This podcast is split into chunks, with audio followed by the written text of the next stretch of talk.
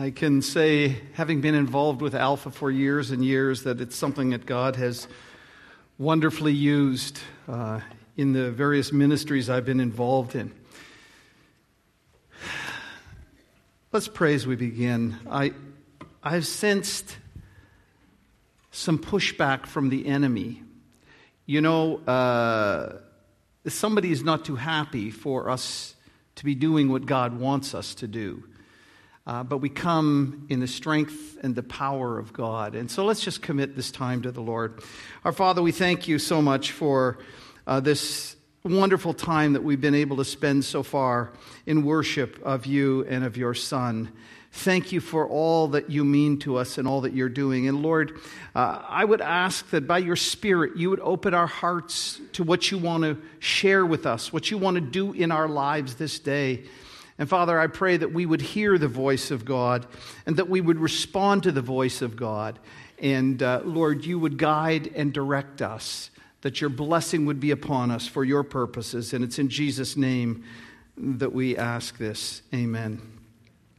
I'm kind of excited about the few weeks that we're going to share together and. Uh, uh, where we're going with this.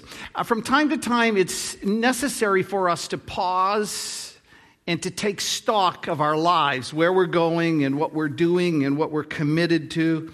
And uh, that what we do is based on well thought out uh, values and priorities, that we're not just cruising through life meaninglessly.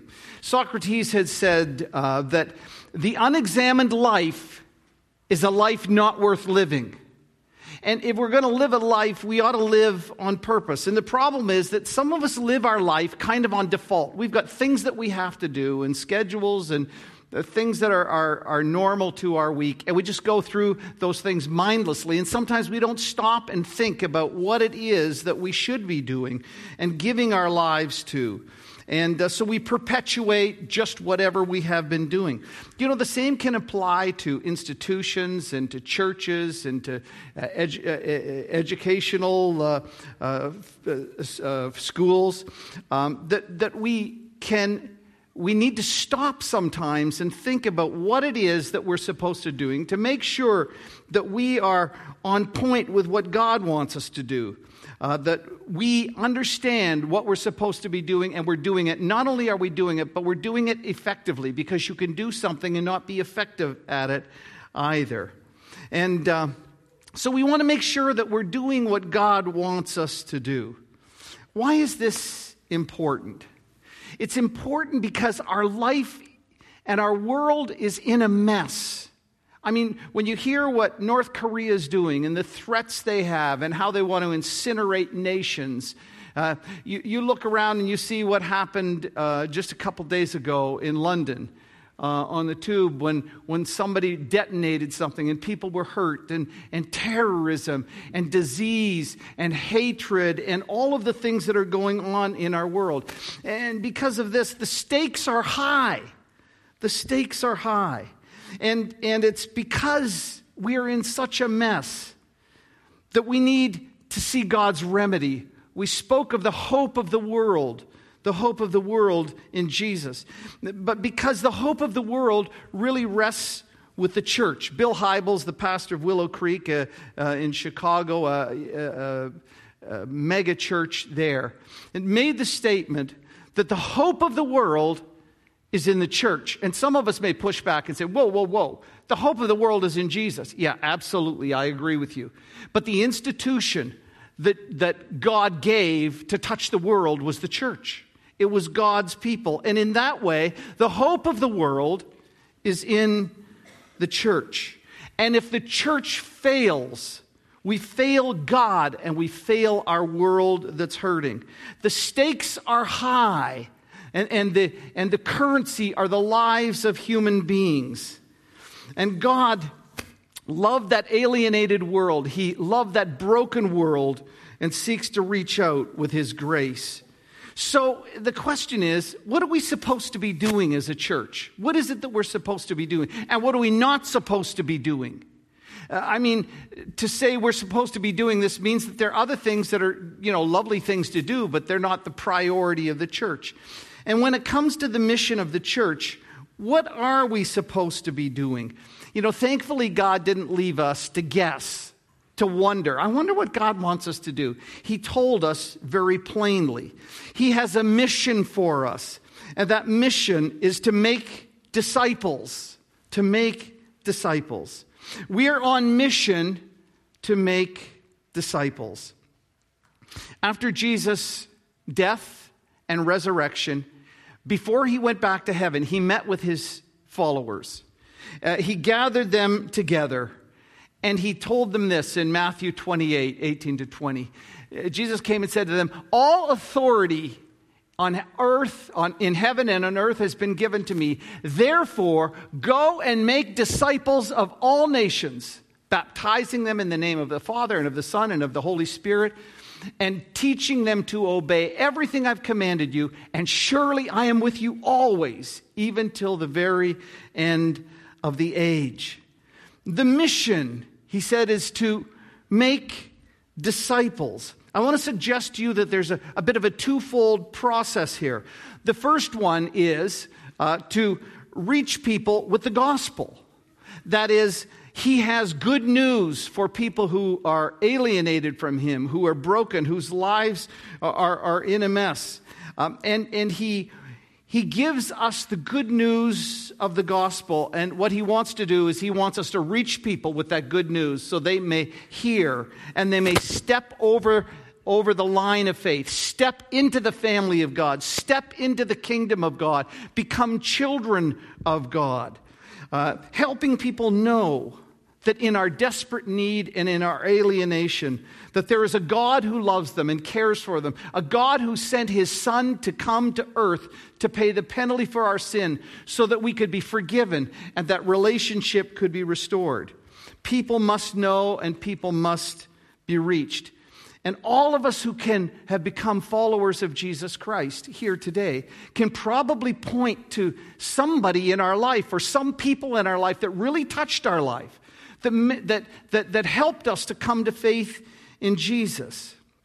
But it doesn't end there. It doesn't end with just stepping across the line of faith into the family of God. It also involves growing people in the gospel. So not only are we supposed to reach them with the, reach out to them with the gospel, we're to grow them in the gospel. Uh, so what what uh, Jesus had said was for these people who who have become disciples, they've become followers of Jesus. I, I want you to help them. First, I want you to baptize them. I want you to initiate them into the church, into the body of Christ. I, I want you to help them understand who they are and take this initiatory step and declare their allegiance that they are a follower of Jesus Christ in a very public way. And then what I want you to do is I want you to teach them to obey everything I've commanded you because they can't stay there as a little baby Christian having stepped over the, the, the threshold into, into the family of God. We want to grow them and mature them, see them become everything that God wants them to become. And, and that's what God wants us to do. And let me say, if we're not doing this, folks, and if we're not doing it effectively, there's something wrong. If, if, if somehow we, we're doing all kinds of really neat other things that are cool and, and nothing wrong with them, but if we're not doing this, we're missed, we missed our reason for existence. And, um, and we're letting God down and we're letting our world down that God has called us to reach out to. So, what we've done uh, over the past uh, year and a half or so, we've been working as a, as, as a leadership team, and we have uh, we've come up with a new mission statement. And our new mission statement is this to lead people to know Jesus Christ and follow him passionately. So we've taken uh, what, what we're supposed to be doing in our church and trying to put that into a phrase that is biblical and represents what God is calling us to do. He's calling us to lead people to know Jesus Christ and follow him passionately. Would you do, uh, would you do a, a favor? Would you just repeat this with me? Our mission is to lead people to know Jesus Christ and to follow him passionately. Can we do it one more time? To lead people to know Jesus Christ and to follow him passionately. So let me break this down for you. First off, in John 17 and verse 3, Jesus makes this statement Now, this is eternal life, that they know you, the only true God, and Jesus Christ, whom you have sent. Jesus said this He said, I want people to know God, I want them to know me. Now, next slide, please. To know doesn't just mean to have some intellectual understanding about. To know means to experience God. I want them to experience me. I, I, want them to be in an intimate relationship with me. That's what knowing God is all about. Can you imagine this? Can you imagine this? To know God. God wants to be known. God reveals himself. Jesus reveals himself, and he wants each one of us to know Him. That is, to be in a relationship with Him. That's incredible. That's, that the creator of the universe would care so much about me that he wants me to know him. He wants me to be in a relationship with him. He, he wants me to be bound with him in this close relationship where we communicate with each other. And he's in my life in this vital uh, relationship with him. Now, that relationship originally, why we needed that, because our, our relationship was broken because of sin and rebellion. We said uh, no to him. We said, We're not going to do what you want to do. We don't care what you want. We're not going in your direction. And, and, and that relationship with him was severed. But God, through Christ, having died to pay the penalty for our sin, made it possible to reconcile us with him so that we could know him and have a relationship with Him. And so when we say this, our, our mission statement is lead people to know Jesus Christ, to come into a relationship with Him. That's what He wants. And um, it's interesting um, because uh, we, can, we can know a sports figure. You can watch all of somebody's games. You can read the highlights. You can read the biography. Um, uh, there may be a celebrity and you follow that person and you follow them on Twitter and this and that. Uh, you know, I, I love music. I love piano and I love jazz piano. And one of my favorite jazz pianists is now the late Oscar Peterson. And I've had the privilege of hearing him in concert. I have uh, a pile of CDs of his. I have some, some books of his. I've seen documentaries on him and all the rest of it. I could tell you a lot about Oscar Peterson, but I don't know him by experience. I don't know him. I, I never knew him in relationship. It's that way. God wants us to know him. In fact, in uh, John 1:12, it, it says, "To all who received Jesus, to those who believed in his name, he gave the right or the authority to become children of God." To be in that kind of relationship where we call the creator of the universe Father. He invites us to do that. Well, uh, we, he wants us to know Jesus Christ, but he also wants us to follow Jesus Christ passionately. In that, to follow is to grow in that relationship to live out that relationship. We need to do more than just believe. We need to do more than just step into the family of God. We're going to be in this growing relationship where we follow Him passionately. That's what we were called to do. And a disciple is a follower of Jesus. It's just another word for a follower. And if you were a follower of, of a, a teacher back in Jesus' day, uh, you would travel with him, you would listen to him, you would learn from him, you would emulate from him, um, you would be shaped by him. And what Jesus wants to do, he wants us to be followers of him, but not just casual followers. He wants us to be passionate followers of him. He wants us to live our life by his priorities, to know him and to grow in him to find him and to follow him. Uh, Jesus was asked a question once, and the question was this uh, Master, what is the most important decision? What's the greatest uh, excuse me, the, uh, the greatest uh, commandment in all of the, the Word of God. And without hesitating, Jesus said this it's this to love the Lord your God with all your heart and with all your soul and with all your mind and with all your strength what does it mean to follow Jesus passionately? It's to love him with the totality of our being, to love him more than we love anything else, to have him shape our life above everything else. And I need to ask you a question two questions. Do you know that this God loves you and has invited you into a relationship with him? Have you said yes to him? Have you opened your heart to Him and say, I can't believe that you would want to have a relationship with me through Jesus? I put my faith in Jesus and I want to start that relationship with you. And then let me ask you a question Are you committed to following Him passionately? Are you committed to living your life for Him with passion, with, with, with heart and mind and soul? Are you seeking by God's help to follow Him whatever He wants in your life.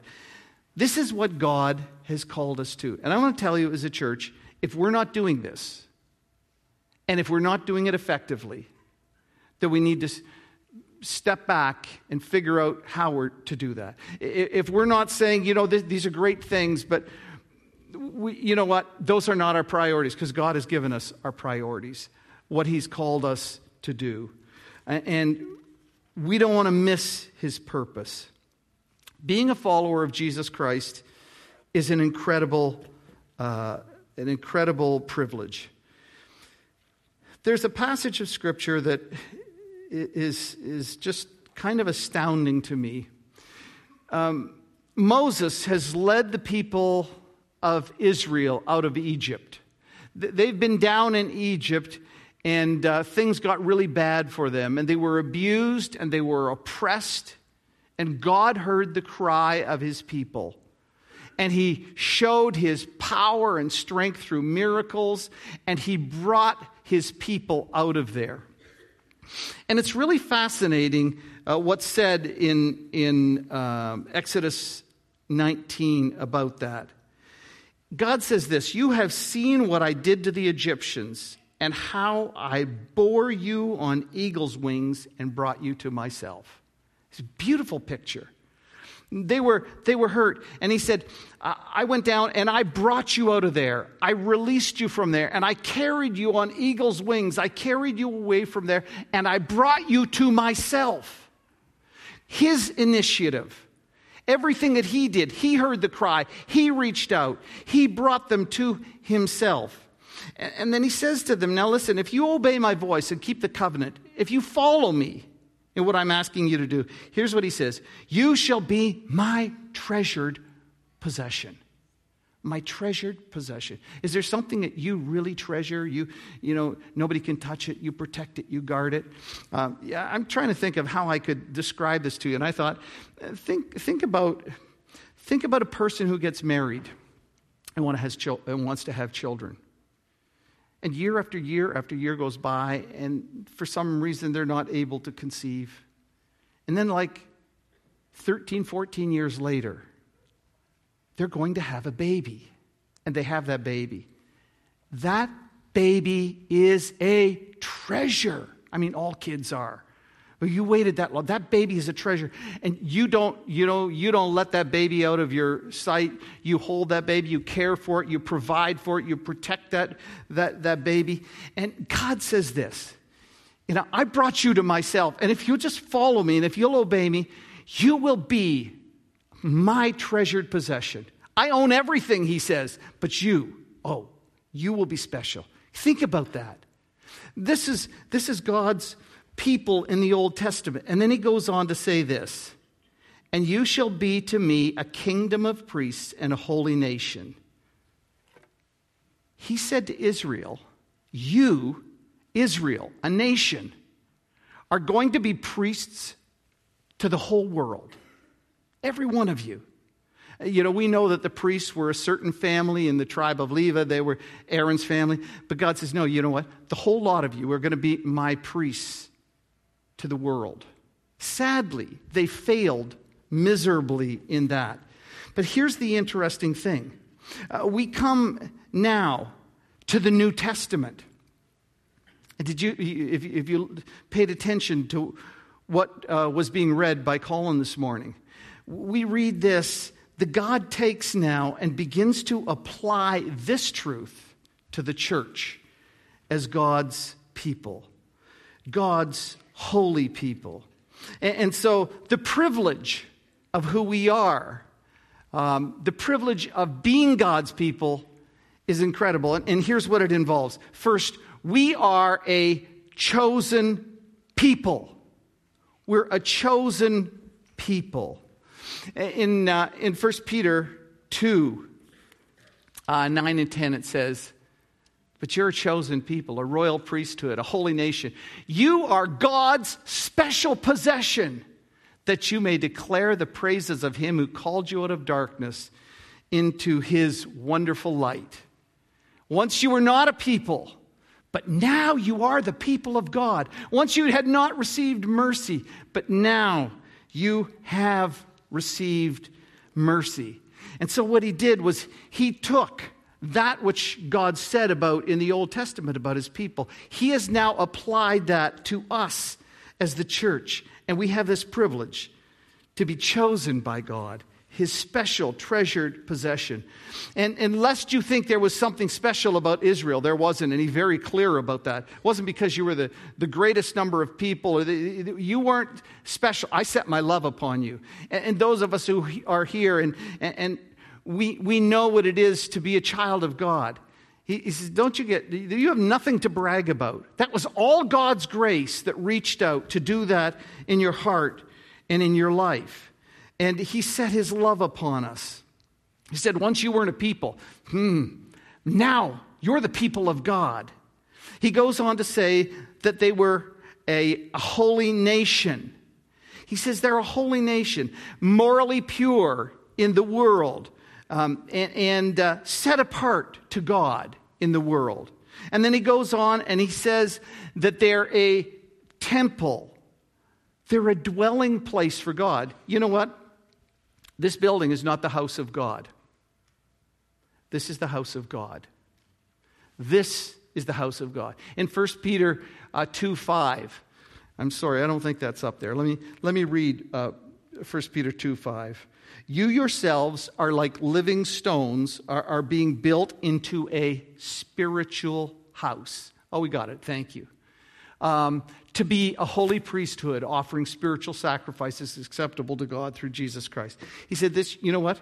You are where I dwell. In the Old Testament, there was, uh, there was a tent. It's called a tabernacle where God met with them. It, it, later on, it was a temple. But he says, now, you know what?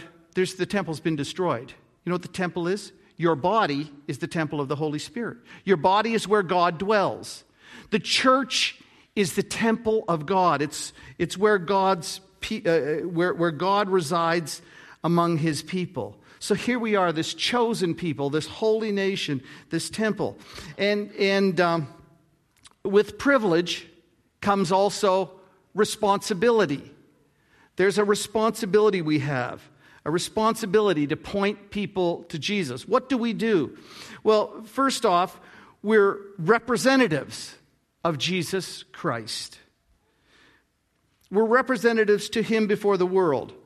In chapter 2 and verse 9, it says that we're to declare the praises of him who called you out of darkness into his wonderful light. What do we? He puts us, showcases us, that we may declare before the world the incredible things of God. The praise of God should be on our lips so that people have a chance to see that God is represented um, in us, that they see something about who He is as they see us. In Matthew 5 16, Jesus said these words Let your light shine before others, that they may see your good deeds and glorify your Father in heaven. See, he wants, he wants us to be good representatives, to live the kind of life, committed, dedicated, passionate, follow, passionately following Jesus, that shows something of what Jesus is like in the world, uh, so that they might see. Um, but he goes beyond that. You know, Jesus, Jesus said, um, By this will all people know that you're my disciples. What was it? Love. Love. He says, I want people to come in and see you together and see the kind of love you have in this messed up world, and I want them to see a little bit of heaven on earth when they see you. But he says something else. He says this that we're to be priests serving. Not just representatives pointing people to Jesus, but priests serving. And, and he says in verse 9, You're a chosen people, you are a royal priesthood.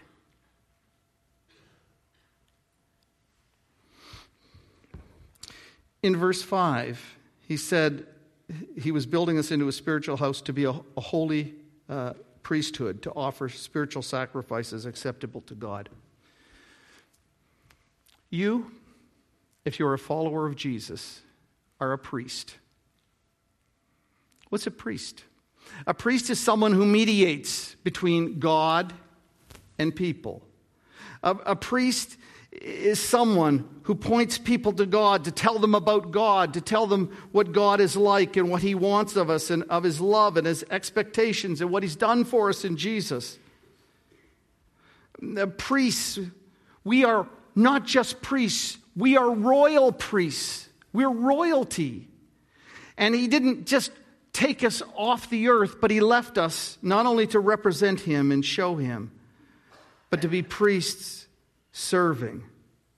He wants us to reach out and extend His love, to pray for people, to bring them to Him, to represent Him to people, to have that role of, of mediator, to let the life and the love of Jesus flow through us. The church is the answer to the woes of the world. And so, what, what God did was said, hey, you all, you're all priests, royal priests. You have a task to do in this world in terms of representing me and sharing with me. This is God's call to each one of us. This is our mission. And this goes deep into the roots of our church. Let me tell you a little, little bit of just a tiny sketch of the history of our church.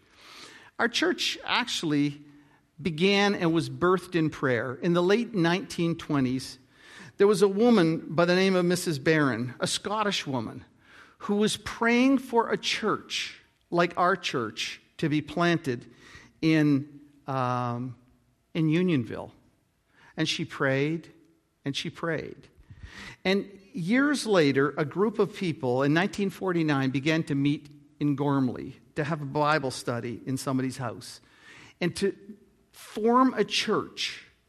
And that church would start in, um, in 1949 in downtown Unionville in the Legion Hall. So, what would happen was Sunday morning, people would come in early and clean up the beer bottles and the ashtrays, sweep it out, get it clean, set up the chairs, and they'd have a service. And then what they did was they said, you know, we need to have a place where we can worship that's ours. And so they began uh, to work and to give. And uh, they built a little church. And uh, here's a picture of the inside of it. Pretty small, right? Tiny little church that people had started. And, and in time, uh, they actually put an addition on um, I've got a picture of what the whole church looks like today. That was, that was our home on Main Street in Unionville. You can see on the left hand side of that picture, uh, the roof line was the first little church, and then they added onto it something bigger. Um, I, I, have an uncle who, who has a saying uh, the shoe should never tell the foot how big it can grow.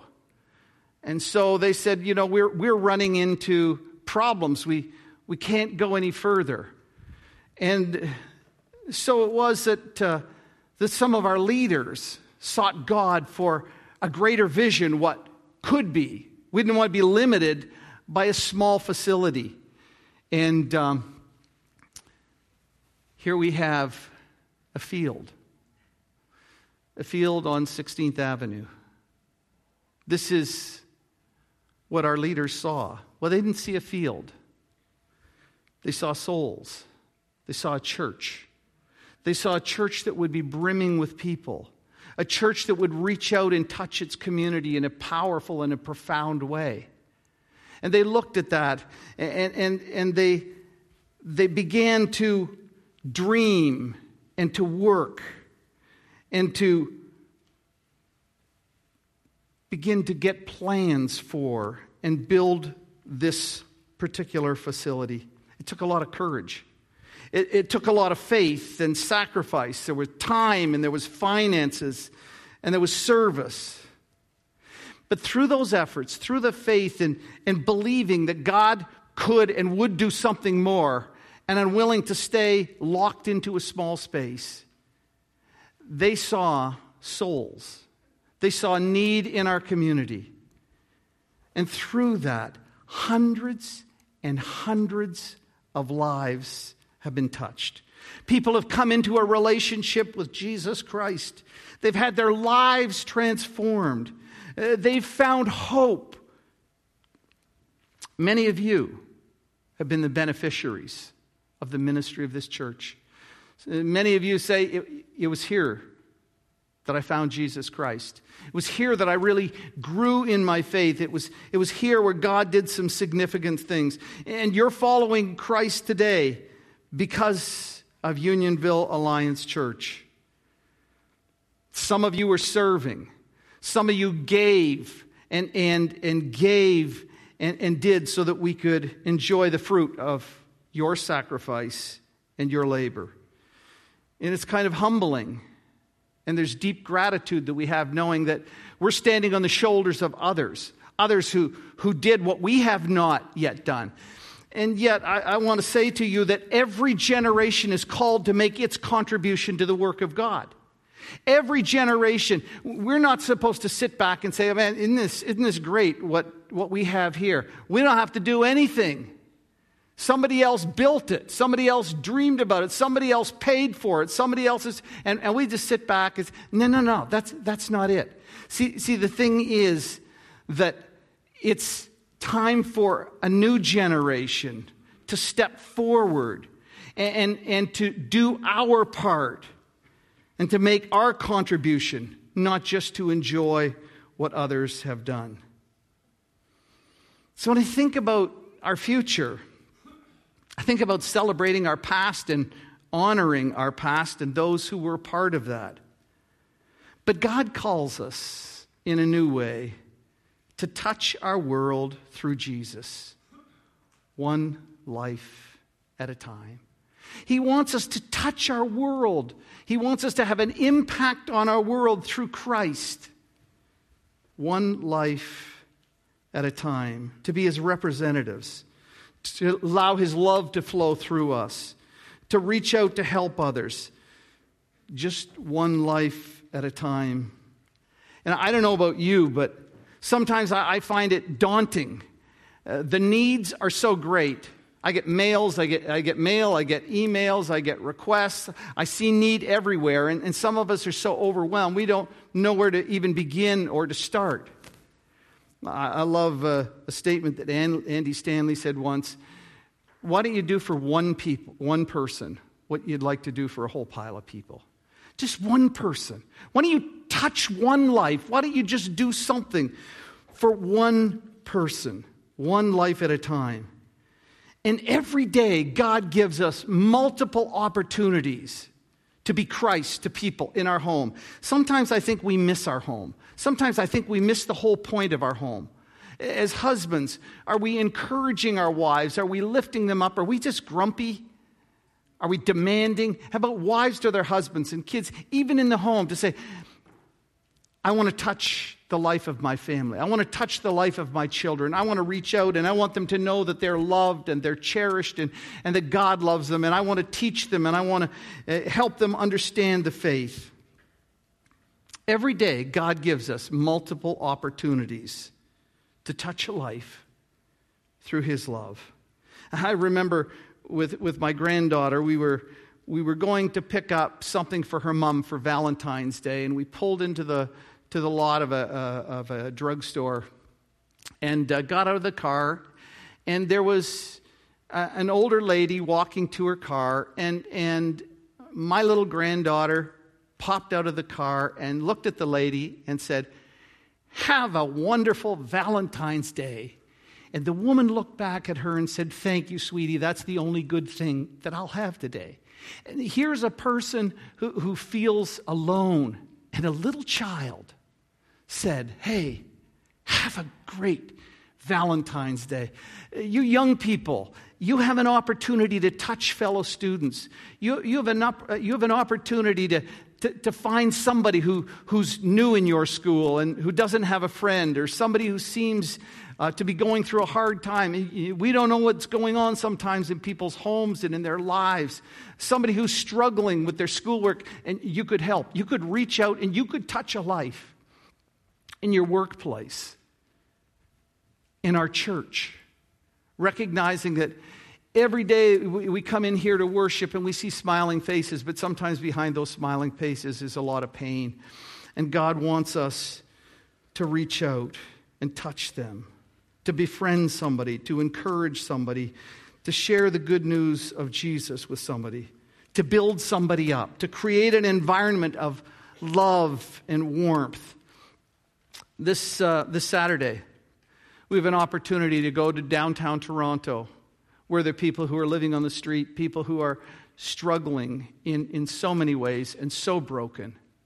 And we have an opportunity to go down and say, Here, through the love of Jesus, here's something to eat. We've got people who, who are cooking and baking. We've got a, about 25 people. Make sure you sign up who, who get down and serve and care for the food and care for these people and, and, and, smile and say, God bless you, and, and encourage them. We have people who are down there who are praying and asking God to do something. Uh, we, we have our, uh, our uh, master's pantry and we have people coming in who have some needs. And they come in twice a month. And we provide food and clothing and other things that they need. And it's interesting in, in, in talking to Nancy about what's been going on. Yet we, we started with filling tummies, but there's so much more. And now, so often, she will have a lineup of people waiting to be prayed for. They're coming for food, but they want something else. There's a hunger in their heart, there's a need in their heart, and God puts us there. Uh, to do that. Uh, we, have got Alpha starting. I, I, told you I've been, I've been working with Alpha since the early 1990s. And I've seen God do some incredible things, just inviting people in to come and to explore the Christian faith in a safe environment. I just, I'm going to tell you one story quickly. The guy's name was Bob. I was doing a trial run with Gerda in our home, uh, first time we tried Alpha. And uh, we wanted to have some, maybe a couple of people who didn't know Christ. We wanted some people who, who we felt could be leaders going on. And so one guy whom I had never met before was dragged by his wife, who had become a Christian, from uh, about almost a half an hour north of us and committed for three months to come to a pastor's house for about three hours um, once a week for over three months. You could, you could see like skid marks all the way down, the, you know, and, and like, I, I don't know how I let my wife talk me into it. And when he came into our home, you could tell right off the bat how uncomfortable he was. how did she get me into this? I don't know. But he kind of, kind of warmed up through the time. Bob's a very quiet person. And um, as, as we finished the course, I, I, used to have a horse. He had horse. He had show horses. And he said, you want to go riding sometime? I said, I'd love to. And uh, I went riding with him. We finished the ride, and we were back in the tack room of his barn. And, and I said, Bob, what are you making about all this stuff that we've been doing in Alpha? He said, You know, it really makes sense. And there in that, in that tack room, Bob opened his heart to Jesus Christ. Was it was a few months later. Uh, they got baptized, joined the church, was serving in the church, and and one day I said, you know, as I, as I often feel like There's no place I'd rather be in the world than here with you worshiping God. And Bob came up after the service, shook my hand, and leaned over and quietly said, He said, You know what? You know what you said about that? About this not wanting to be anywhere else? That's how I feel. And to know that God took and did something in a life. So we got Alpha starting, and it's an opportunity for us to um, invite others to come and investigate and see that there's a God who loves them, who's reaching out to them. And, um, you know, um, one of our elders, uh, Don Rowe, has, has had a lot of impact on young people. He coaches, has coached for years, and he's in, in his uh, role with, with our city, he's dealing with youth leadership all the time. And um, Don has had an impact in such a way that he gets invited to all kinds of weddings because they, they just appreciate, appreciate the impact that he's had in their life. And there's a story that, um, that he tells these, uh, these groups of kids as he trains the young leaders. And uh, he tells them a story about uh, a kid who's on a beach. And, and the, uh, the, the, uh, the water's gone out, and laying on the beach are all these starfish, and they'll fry in the sun and they'll die. And the little kid picks one up and throws it into the water. There are thousands of these littering the beach. And, um, and the, the old man sees the kid do this and he says, Son, what are you doing? He said, I'm trying to help them. Oh, he says, There are too many. You, you can't do anything. And the little boy reached down and picked up a starfish and he threw it into the water. He said, Yeah, but I can make a difference in that one's life. And let's not get overwhelmed with all of what, what is out there, but to remember that we can touch people through the love of God, one life at a time. And we need to make our lives count for Christ. You know, sometime we're going to stand before God and He's going to say, What'd you do with what I gave you? I gave you money, I gave you time, I gave you opportunity. Did you just luxuriate and, and, and just keep everything for yourself? Or did you care about the mission I gave you to reach out? And my prayer is that we would invest our lives and that we would have to go to two services because we're reaching out and people are coming in and finding Jesus Christ. And if we fail at that, we fail at what God has called us to do. Let's pray. Father, you know our hearts. You've communicated your heart to us.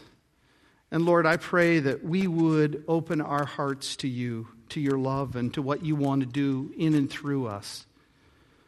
And I pray, Father, that um, we would grab a hold of what you want and that we would help somebody to find Christ, to grow in Christ, and you'd use our church in wonderful ways, and that we will hear from you someday. Well done, good and faithful servant. In Christ's name, amen.